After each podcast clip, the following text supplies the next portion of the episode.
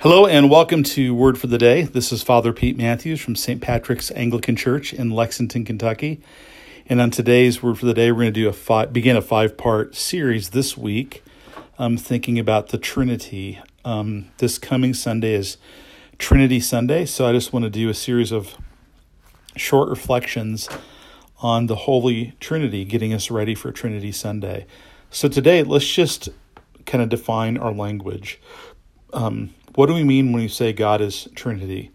So, number one, we believe in one God. So, we are monotheists um, coming out of the Hebrew tradition and the Hebrew scriptures. Um, Hear, O Israel, the Lord our God is one God.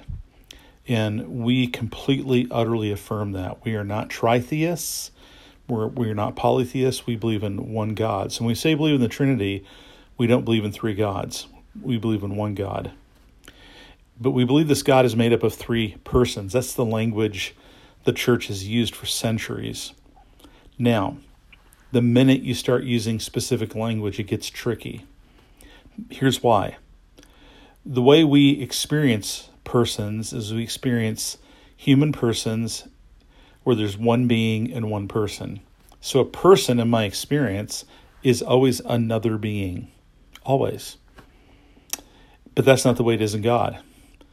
Problem is, what word do we have that comes out of our human experience? Because language comes out of our experience, or we conceptualize about our experience um, that captures um, this idea of these different relationships within the Godhead, yet there still being one God.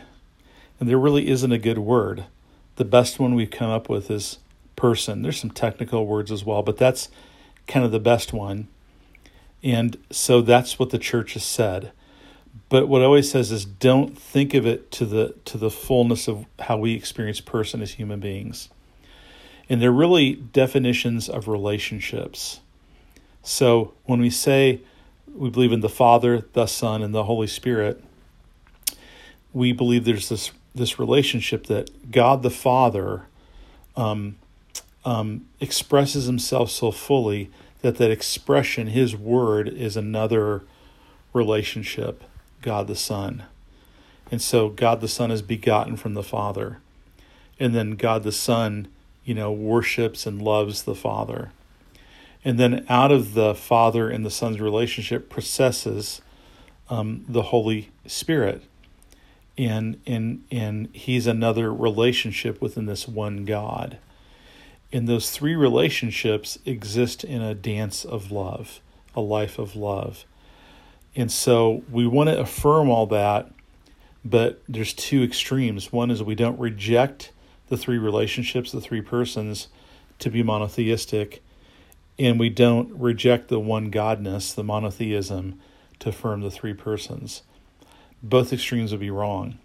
So we believe in one God who is three persons. Each person is fully God. There's one will, not three wills. There's one decision, not three decisions. There's one nature, not three natures. But there's three relationships, and their relationships are procession and begetting, and they're characterized by love. That's really a pretty simple, off the cuff, pedestrian way of talking about the doctrine of the Trinity. God bless and have a great day.